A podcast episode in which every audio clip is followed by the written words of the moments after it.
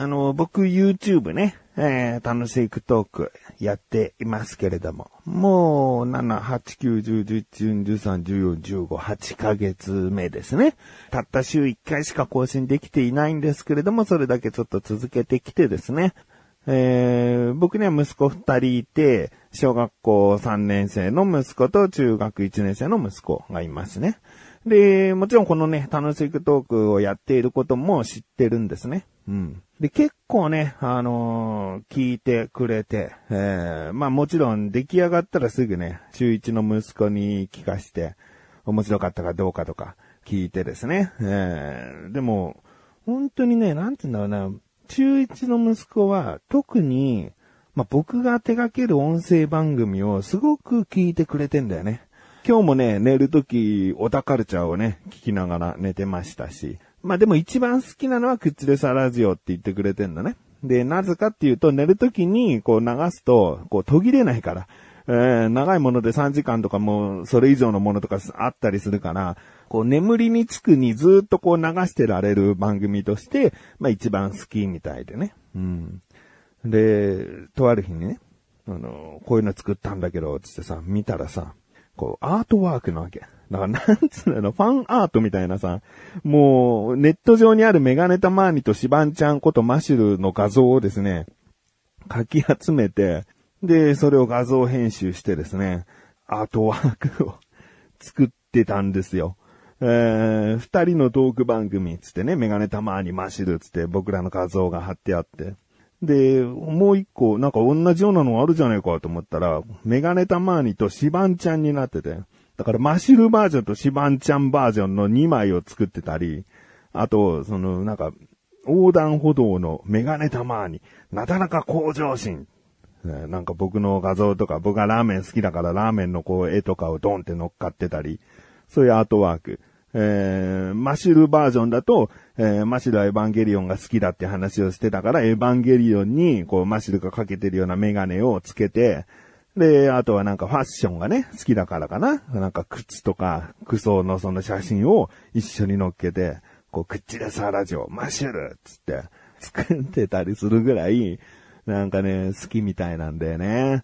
でね、また、またまたとある日に、あの、これ見てよ、つってさ、見たらさ、楽しいクトークの第1回目。あの、YouTube 版じゃなくて、もう音声でやってた、だからもう10年ぐらい前の楽しいクトークの第1回を、今の YouTube 版楽しいクトークみたいに編集してた。これすごいびっくりしてさ、もうネット上からスクショとかいろいろとか、いろいろしまくって、で、僕は素材提供なんか一切してないのに、あたかもこう YouTube 版の楽しいトークかのような演出をもう自分のできる限りの、こう、技術、テクニックをもうフルに活かしてですね。まあ、全く同じようにはもちろんできないんだけど、あの、もういろいろなことを駆使してテロップ付けして、第1回を作ってたの。で、まだ、えー、3分までしかできてないのかな全部で8分ぐらいあって、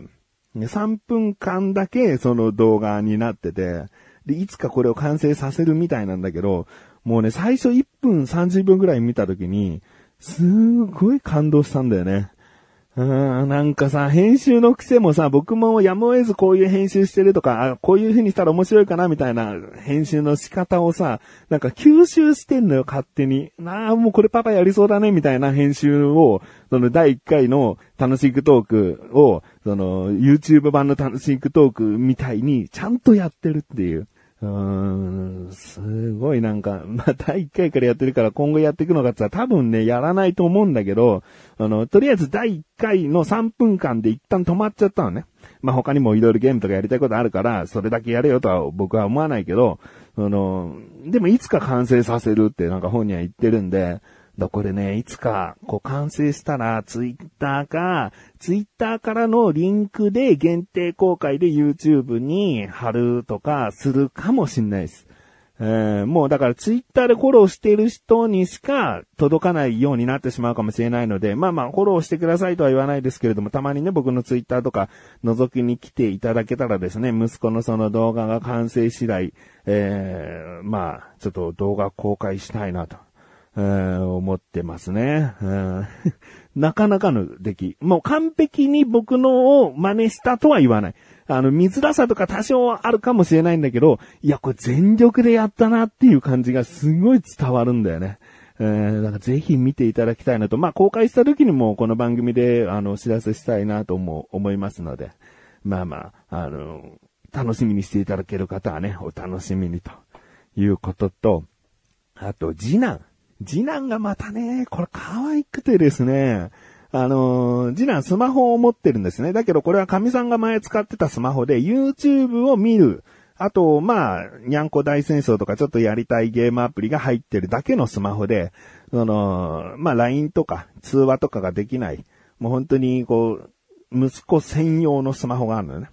で、とある日になんか、あの、パパの楽しいグトークこのスマホでは登録してなかったから登録しようと思ったんだけど、とか言って急にこう、やってきてですね、おー、いいよ、そのスマホに、じゃあ登録、チャンネル登録しちゃってもいいよって言ったら、で、しようと思ったらね、36人登録者がいたの。って言って、おー、そうなんだよ。ね、恥ずかしいながらね、まだこう36人。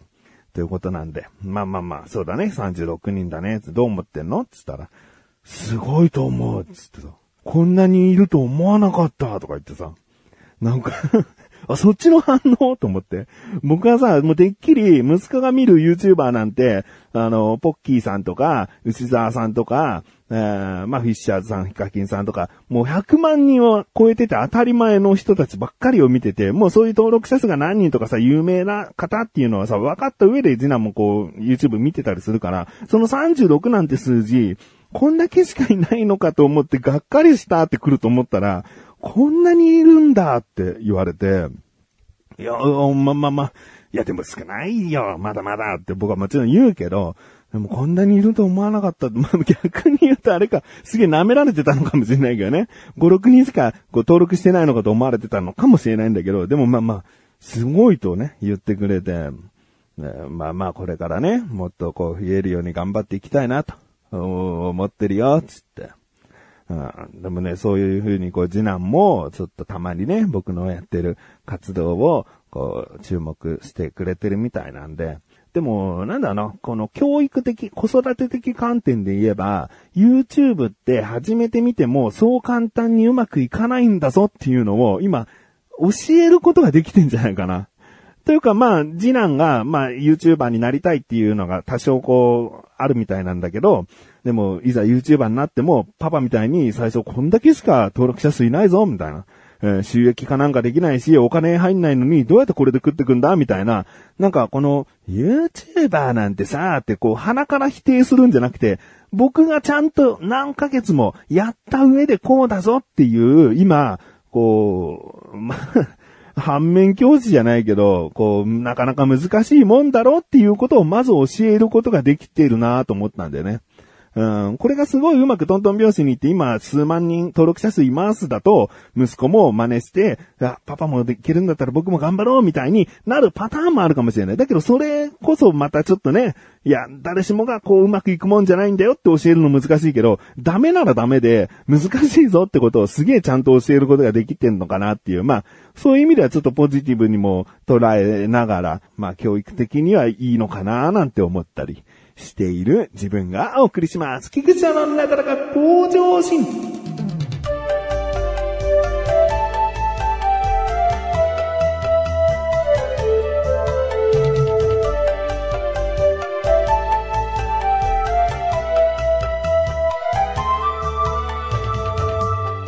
いや、長かったね。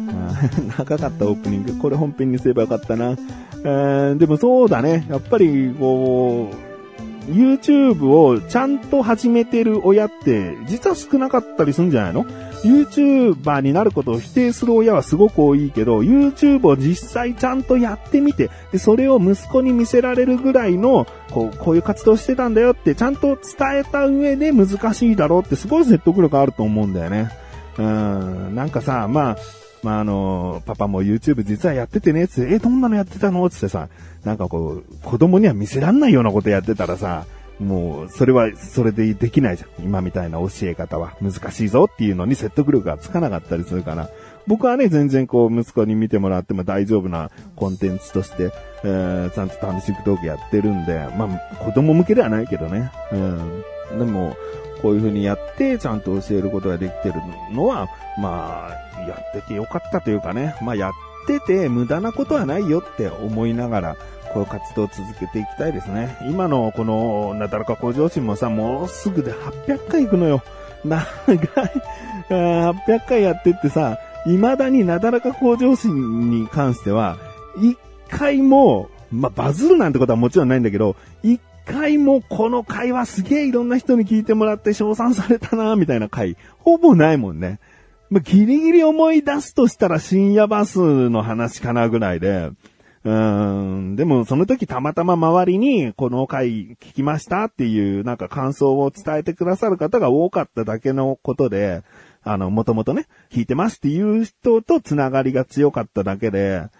なんか、不特定多数の人にすげえ聞いてもらえた、みたいなことないもんね。だから、で、これが収益化できてるかっつったらもうできてないし、むしろ赤字の活動なんで、だから、こういうことをね、もう15年とかそれ以上やっててさ、何やってるんですかって、無駄な人生過ごしてますねって思う人もいるかもしれないけど、でも今こうしてね、息子の長男にとったら娯楽の一つになってるし、次男もね、こう YouTuber になる、YouTuber になりたいってまあ100%こう夢として追っかけてるわけじゃないんだけど、でも YouTuber もやってみたいみたいなこういうふうに思ってる子に対してね、YouTube ってこうなんだよって現実を見せてあげることもできたりとか、ダメならダメで、いいところっていうか、無駄じゃなかった部分をこう考えるのもありかなって思いますね。うん。あの、今後もね、続けていきたいし、うん、まあ、特に長男がね、本当に中学1年生なんで、もう中学1年生ってなったらさ、こう、芸能人さんとか、だ芸人さんが深夜やってるラジオとか、そういう方に行ってもおかしくない年なんだけど、未だにこう、口でさラジオをもうこするほど聞いてたり、うん、まあ、僕の音声コンテンツいろんなものをね、聞いてくれてるって、すごいやってる意味あるなって思うんだよね。うん。で、将来、こういった音声番組やりたいとも言ってるし、まあそういうね、こうメディアを発信することに興味を持ってもらえるきっかけを与えたんだとしたら、それはそれでやってる意味はもちろんあったなって思えるよね。まあまあね、何に興味を持つかっていうのはもう本当親としてはね、ワクワクドキドキなわけ。まあそれがさ、犯罪行為とかちょっと危ない行為だったら全力で止めるけど、なるべく、こう興味持ったもの、自分の道っていうのはさ、こう突き進められるように、えー、親は道をこう広げてね、あげなきゃなと思うんで、えー、これからもね、そういった興味あるもの、頑張ってくれたら嬉しいなと思います。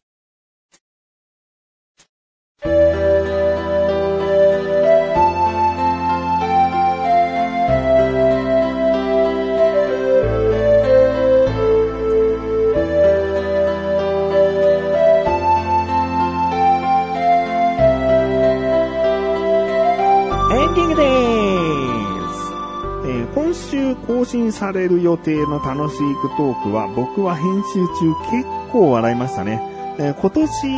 1はもちろん、ここ本当に数ヶ月の中でかなり編集中笑ってしまった要素が多かった動画になります。まあ内容としたらですね、そんなにキャッチーじゃないかもしれないので、でもなんか難しいんですよ、タイトルとサムネでキャッチーなもの、もしくは釣ってしまおうと思って作って、その内容はじゃあ面白いのっていう、その内容の僕の満足度とか面白さと比例しないんですね。その、サムネが良ければ内容がいいわけじゃなくて、かといってまあサムネとかなかなかこう掴みどころが難しいな、タイトルもなんかつまんないタイトルだけど、でもこうしか表現しようがないやとか思うものでもすげえ実は自信がある、こう楽しい話ができてるな、みたいな時があったりするんですよね。うん、だそれがまあ、今週上がる動画は僕はちょっと中身好きな方な動画なので、ぜひ見ていただけたら嬉しいなと思います。ということで、なだらか今年は毎週することです。それではまた次回お会いいた菊池翔でした。メガネと前でもあるよ。お疲れ様です。